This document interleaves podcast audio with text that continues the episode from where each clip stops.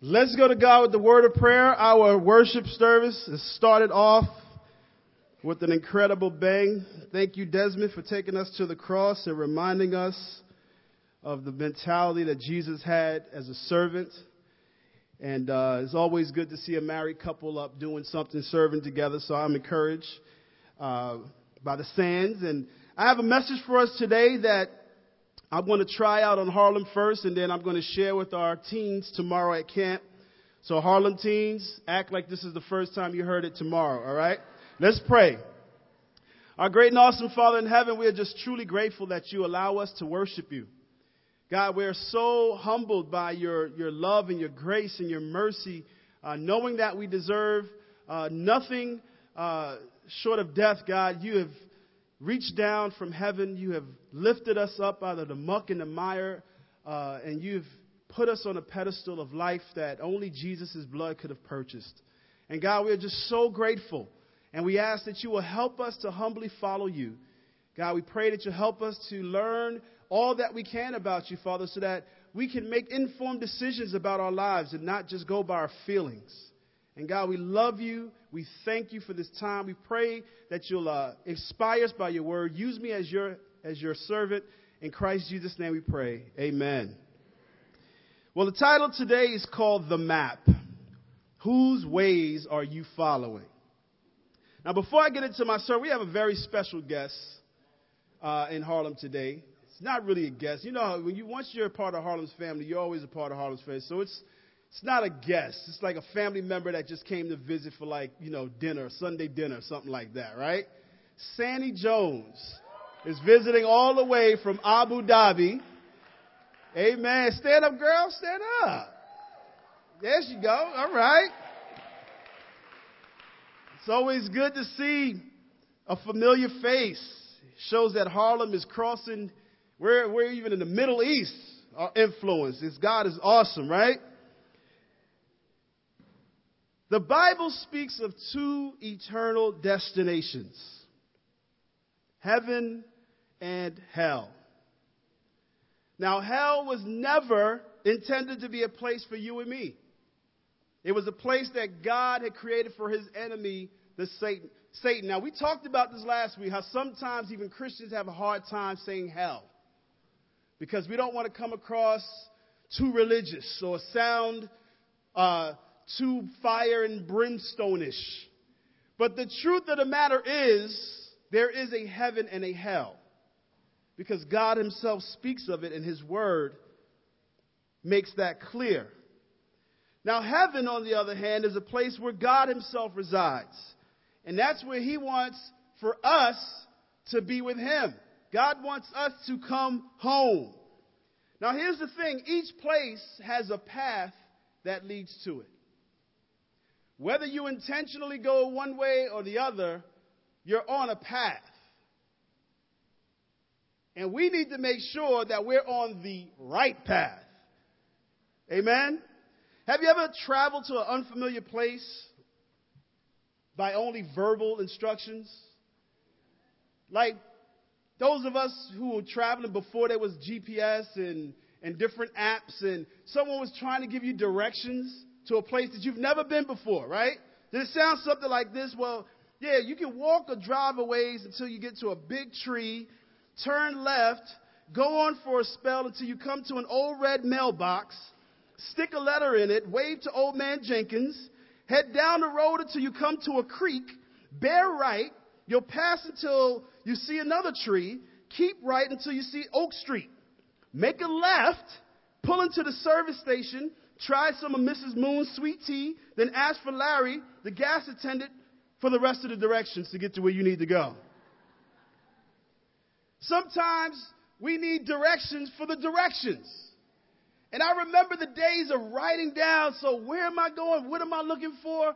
I passed the tree, I didn't see the sign, and, and we just get confused, right? Now, I don't know about you, but when I'm traveling anywhere, I like to know exactly where I'm going. I like to know where I'm going. I like to know where I'm headed. And I need at least a reliable source of navigation. Now, one of my favorite apps is Waze. That's one of my favorite apps. I've used Google Maps for a long, for, for years, but when I got put onto Waze, I was like, it was like my world was changed. And I'll tell you why I like this, right? One of the reasons why I like Waze is because of all the options. The people that are ahead of you are telling you what to look out for. So when you're you got a mile up and you're going up the street, somebody posts hazard. And it shows up on your app so you know, okay, there's a hazard up ahead.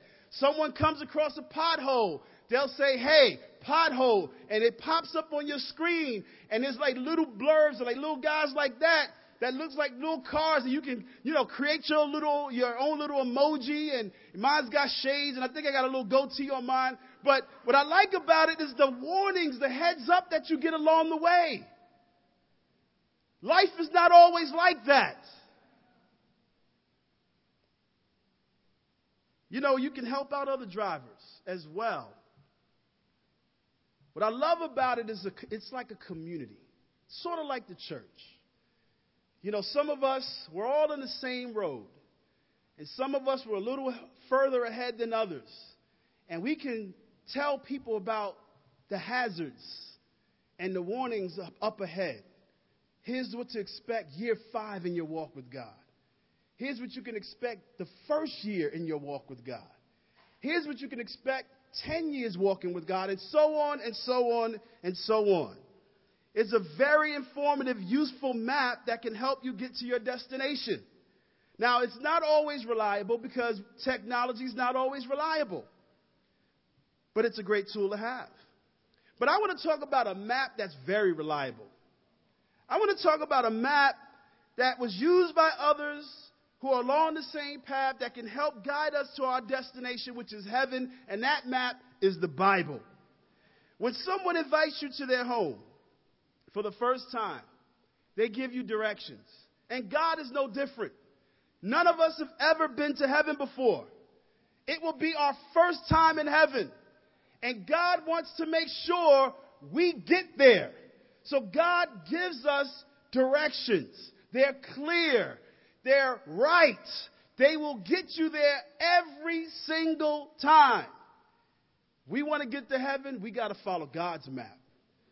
So the Bible is the only reliable map that He left for us to get to heaven. So I have a simple point with you today.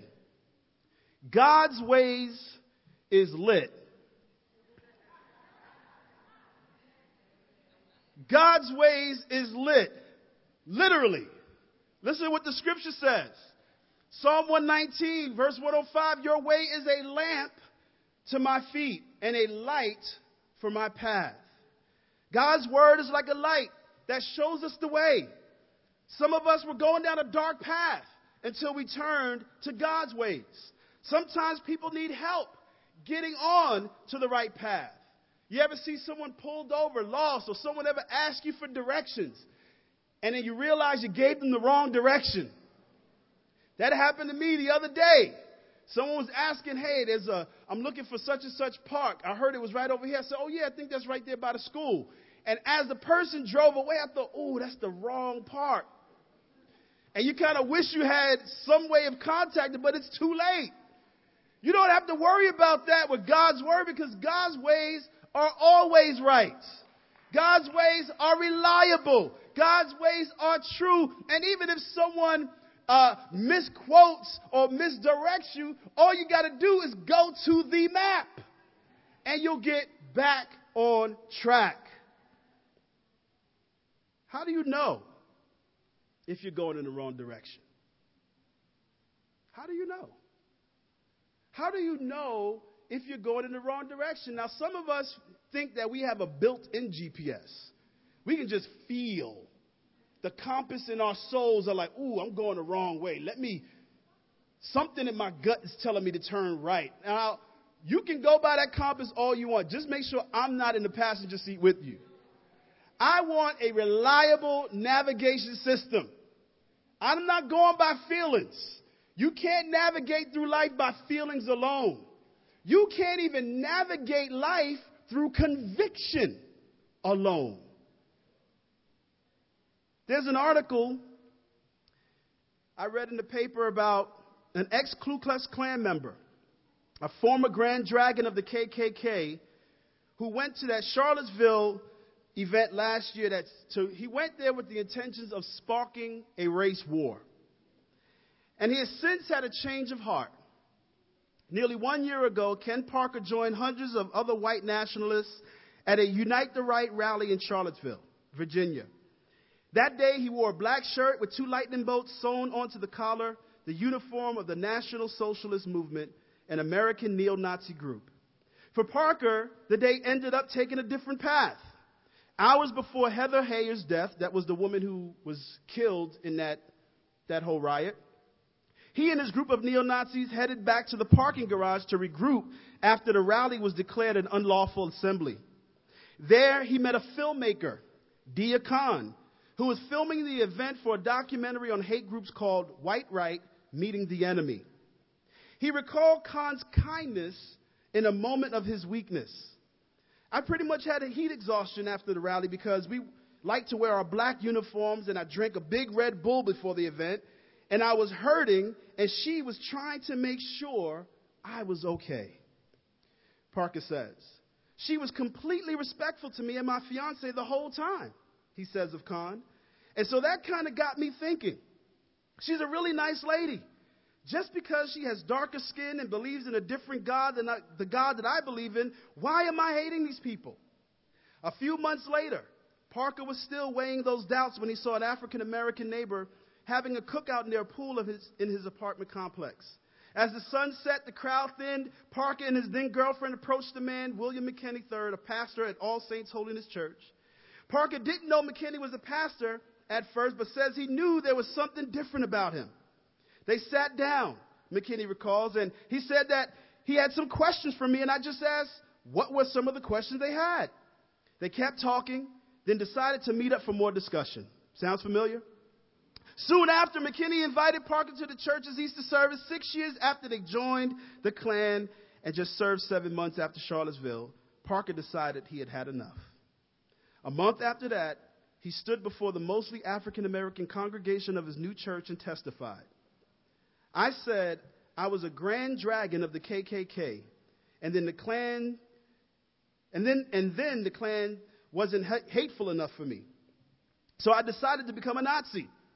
And a lot of them, their jaws about hit the floor and their eyes got real big. Parker recalls that before the service, but after the service, not a single one of them had anything negative to say. They all came up, started hugging, shaking my hand, building me up instead of tearing me down. The former neo Nazi said he started to get messages from people in the hate movement but instead of recruiting them, he now tells them to follow the same path he did.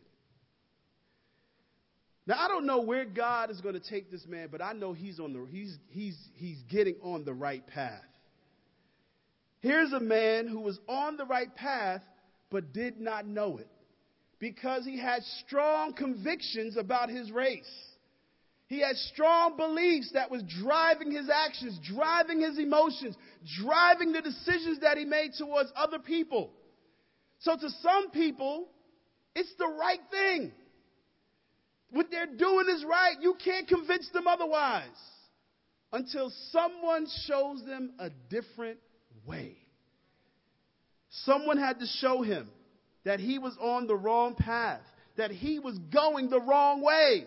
There's nothing more frustrating than traveling in the wrong way for hours. Going the wrong way, and then you realize, wait a second, I don't know this.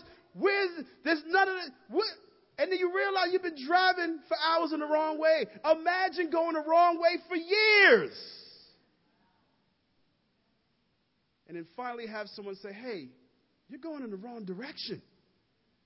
You're on the wrong path.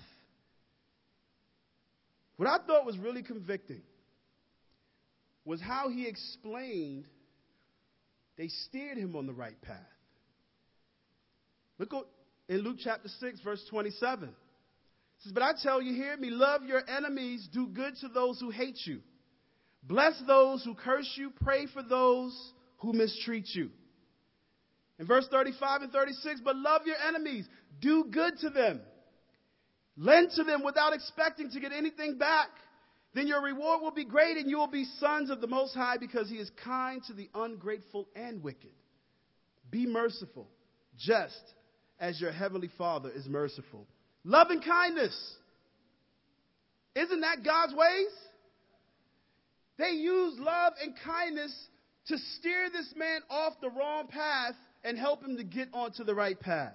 Sometimes we feel we got to use the world's methods to get people to turn around. No, I need to treat them the way they're treating me.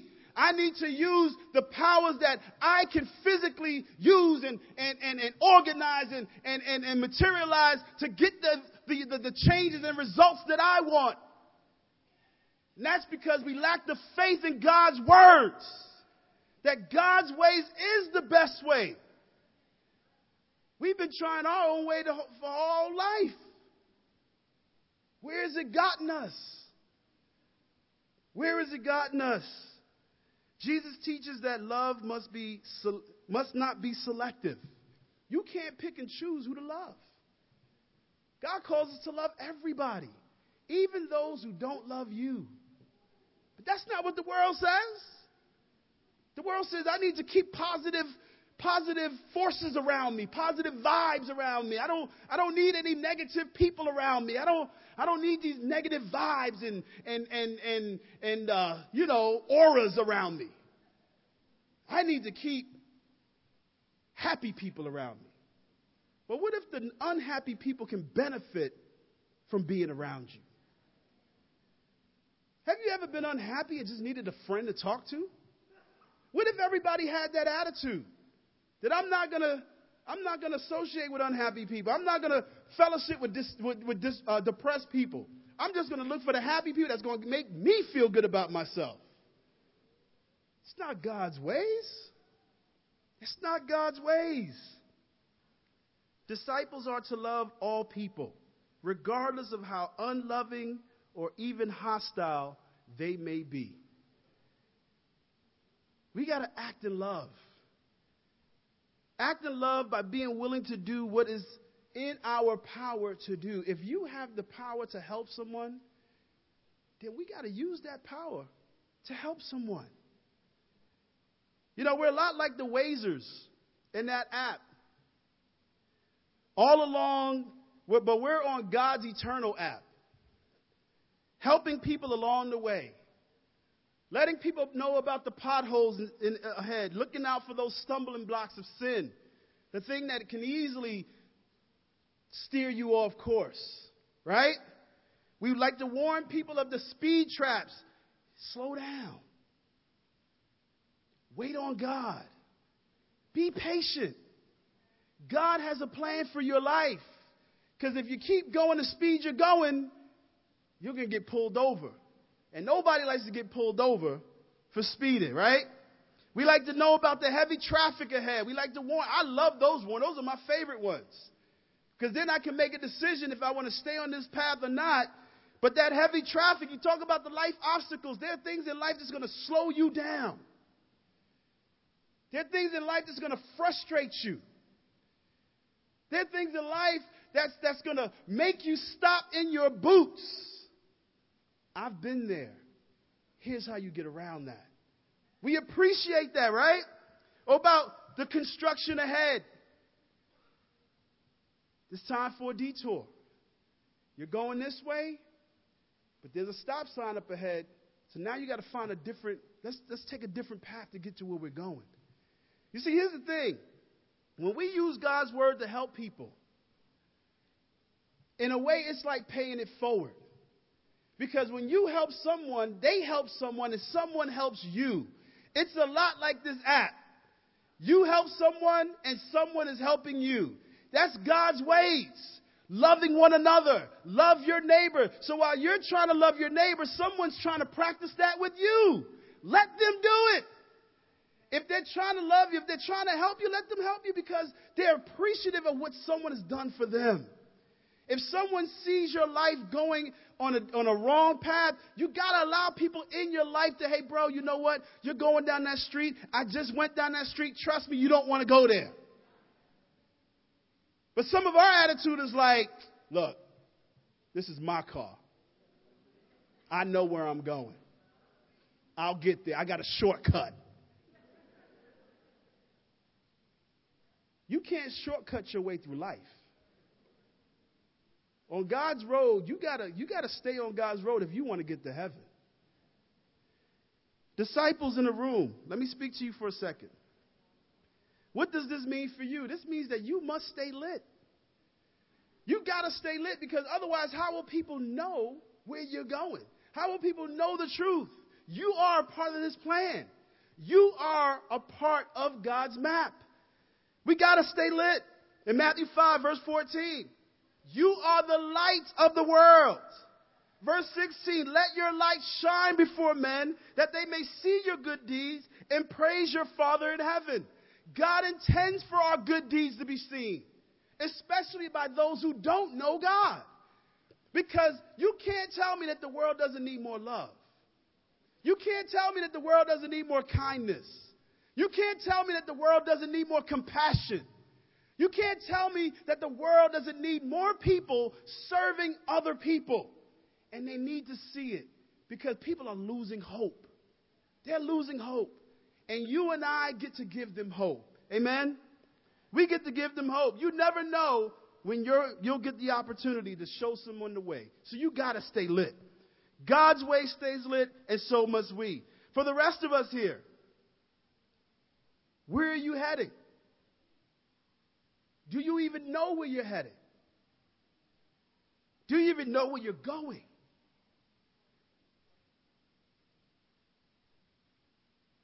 We need to realize where we're going before it's too late. In John chapter 12, verse 35 to 36, says Jesus told them, You're not you're going to have the light just a little while longer. Walk while you have the light before darkness overtakes you. The man who walks in the dark does not know where he's going. Put your trust in the light while you have it, so that you may become sons of light. You know, at his time, Jesus challenged his hearers to be urgent. He challenged them to be urgent. Now, sometimes we're, we're like, well, look, I don't want to rush into things. I don't want to rush into a relationship with God because I don't want to start and not finish and don't, don't stop. It's as simple as that. Well, well I don't, I don't know. I don't know enough. I, you know, I don't know my way around the Bible. Then learn. How did you learn how to drive? How did you learn how to walk? You fell a few times. You crawled. That didn't stop you from trying. You know, we come up with all sorts of excuses of why we're not, you know, well, well, what if God doesn't answer all my prayers? Or what if God doesn't doesn't do this in my life? What if God doesn't do you want to get to heaven or not? See, God is not going to invest in the temporary like we tend to do. Everything in this life is temporary, even our marriages. I would love to stay married to my wife for eternity. But the Bible says there's not going to be marriage in heaven. So I'm thinking, man, heaven's got to be a really awesome place if I can't stay married to my wife. I'm like, this has got to be an amazing place. Well, James, I never got to bring my, to, I never got to own my dream home. Well, God is building you a home. Who would you rather have building your home? Some architect or some, some, some, some construction worker who could cheat you or would you want the guy who built the Grand Canyon, who formed the oceans, who formed the, the great red oaks? Who would you rather have building your house? The hands that built the earth that we get to enjoy, or some fallible, imperfect hands that may not do a great job? God is saying, I am building a home for you. I'm building a home that's going to last for eternity. Only God has the hands to build eternal with eternal materials. We can't stay invested in the in the in the, uh, the in the temporary. We get caught up in our life here on earth that we miss out on the treasures of God. You need to trust God. What keeps us from following God's map? I think the fear of losing control. We rather hold on to what we know. You know, James, I don't even use GPS because I don't trust those things. And you use something, though. Even when you're on a train, there's a big old map right there in the middle of the platform. And you're looking at where the A connects to the C and how you can get to the. We all use maps. We all use maps because we're all going somewhere. And I think sometimes we fear losing control of what we have. We work so hard to get our life to a certain place, and we fear losing control of that because God doesn't specifically tell us what He's going to do with it. Fear of the unfamiliar. You know, sometimes you drive down a path that you've never been, and it can be scary. I remember taking my daughter to that Hope for Kids camp for the first time, and I was praying the whole time. I'm like, Lord, these roads are crazy. You making a turn and you don't, you can't see any cars coming and and you know, and I'm like, yo, these are some narrow roads. And the worst thing is to drive at night. And so you want your high beams on and and then you're driving scared, and then you got somebody dr- coming towards you, they're driving scared, and, and it's just a scary thing. Life can be that way on God's path. It can be scary because it's unfamiliar to us. But that's when we got to hold and cling to God even more. We got to trust that God wants us to be with Him. God even promises us in Isaiah 46 I will lead the blind by ways they have not known. Along unfamiliar paths, I will guide them. I will turn the darkness into light before them and make the rough places smooth. These are the things I will do. I will not forsake them. See, God promises to help us through those unfamiliar terrains in life once we decide to use His map. Another thing is everyone else is going that way. It's another reason Another thing that keeps us from going on God's, that following God's map, it's easier to go where everybody else is going. It's easier to go down a familiar path, down a path where everybody okays everything you do. It's easy to go that way. It takes courage, it takes faith to go down a path that's not like everybody else's. I think young people have a, specific, a particularly hard time with this because they want to fit in. Well, they're listening to this kind of music. Well, they're dressing this way. Well, they're doing this. They got this. They they're they're part. They they they got this account. They got that account. I feel left out. I don't belong. You know what? You don't need to belong to everything that's out there. You don't. I remember the first. You guys remember MySpace? Some of the young people don't remember that. It's like MySpace. What is that? Place in a room? Place your, you mean your your man cave? I'm not talking about that. It was a social media before Facebook took off. There was MySpace, and everybody had a MySpace page, and they hooked that page up with all their favorite things, and and you can post on people, you can send pictures and all that stuff, and and I remember some of my coworkers had some crazy looking MySpace pages, and I'm like, you know what? Keep your space out of my space because I don't want to see what's on your space. And I mean, there was just things, but the temptation, the pull was so strong to just, just want to fit in. Because it was so hard being the only one in your workplace, reading your Bible, telling people the truth, not looking at every pretty girl that walked in, not giving into every gossip conversation that came your way, not doing all the illegal things that everybody else in your job was doing. It is hard. And that pull is real. That temptation is strong. I'm not saying it is easy. But just because it's easy doesn't mean that it's right. Matthew 7 13, enter by the narrow gate, for the gate is wide that, and the way is easy that leads to destruction. But the way is hard that leads to life, and those who find it are few. See, the easy way is not always the best way. We want an easy way in a lot of things an easy way out of debt, an easy way to lose weight, an easy way to get married, an easy way to fix our lives. There are no easy ways to, to things. God allows things to be difficult sometimes for a reason because He's trying to build character in us, He's trying to refine our faith. So if He makes everything easy, every time you ask for God to give you something and He gives it to you, then what are you learning? How are you growing? God stops becoming God the Father, the Creator. He starts to be, becomes a, a genie in a bottle. That every time you want something, you rub that bottle. All right, Lord, it's time for me to do this. I need you to do this. And He waves His hand over your life and just gives it to you because you want it. God, take away this sin. God could do it.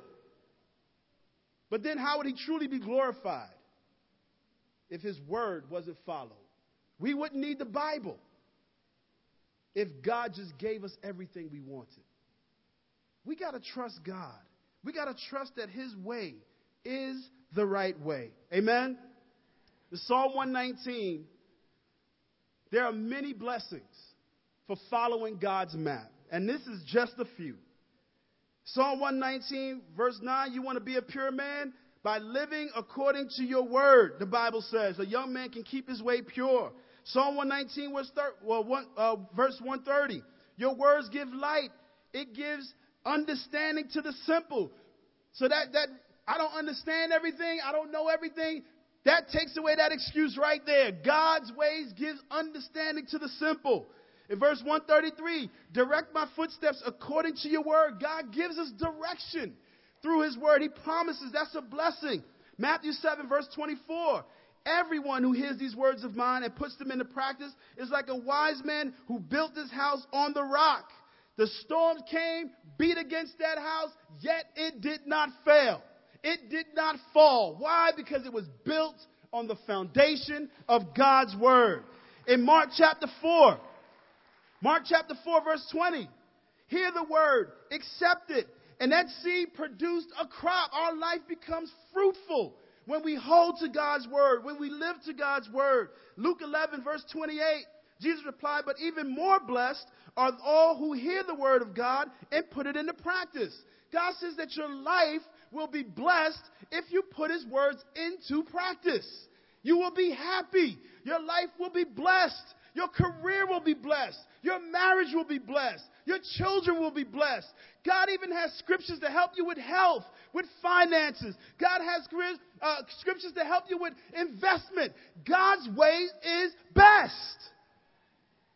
In John 8, verse 51, I tell you the truth if anyone keeps my word, he will never see death. There's a spiritual death that's connected to hell. God says if you follow my way, you will never see death. Your soul will live for eternity. And in John 15, verse 7, my words remain in you. My words remain in you. Ask whatever you wish, and it will be given you. This is to my Father's glory, that you bear much fruit. Now, God promises to give us what we ask for, but that comes with a condition remaining in His Word. Remaining in His Word. Now, these are just a few of God's promises. These are just a few. At the end of the day, it all comes down to this we have a choice follow God's ways or follow the world's ways. We got a choice. And for those of us who started on the map, who follow, who started following God's map, we got to stay on that road. We got to keep following God's ways. We can't step off of God's ways and expect life to go as smooth and, and as, as, as He promised in His Word. No, we got to stay on the map. We got to keep using the Bible, not our feelings. We got to keep going by what the Word says in 1 Corinthians. And we'll close out here in verse 1. 1 Corinthians chapter 1 verse 18. The Bible says that the message of the cross is foolish to those who are headed for destruction, those who are on the wide road. But we who are being saved know this very, the very power of God. As the scriptures say, I will destroy the wisdom of the wise and discard the intelligence of the intelligent. So, where does this leave the philosopher, the scholars, and the world's brilliant debaters? God has made the wisdom of this world look foolish. Since God is in his wisdom, saw to it that the world would never know him through human wisdom, he has used our foolish preaching to save those who believe. It is foolish to the Jews who ask for signs from heaven, and it is foolish to the Greeks who seek human wisdom. So when we preach that Christ was crucified, the Jews are offended, and the Gentiles say it's all nonsense. But to those called by God to salvation, both Jews and Gentiles, Christ is the power of God and the wisdom of God. This foolish plan of God is wiser than the wisest of human plans. Many people in Paul's time, and even today, mocked the simplicity of the message of the cross. God came down in flesh as his son Jesus, lived a life for us to follow, sacrificed himself for our sins so that we wouldn't have to pay the price for our sins, and then God called him back to heaven. Simple message. To some, it's too foolish to even follow. But that is God's wisdom. That's God's wisdom. If God said that you had to crawl on your knees from Harlem to Jerusalem, would that be a better plan? God kept it very simple for us. I'm leaving my word. Follow it. Hold to it. And you know what? While you're on the road, share it with some other people. Our society worships power, influence, and wealth, all of which, without God's guidance, can lead us down a path of destruction. God's wisdom can help us navigate through this life. It can help us avoid the hidden traps. It can even help us get back on track once we realize that we're going a different direction than where God wants us to go. Which path are you on? If you want to get to God's house, then you got to stay on God's ways. God's ways is lit. Let's make sure we stay lit as well. God be the glory.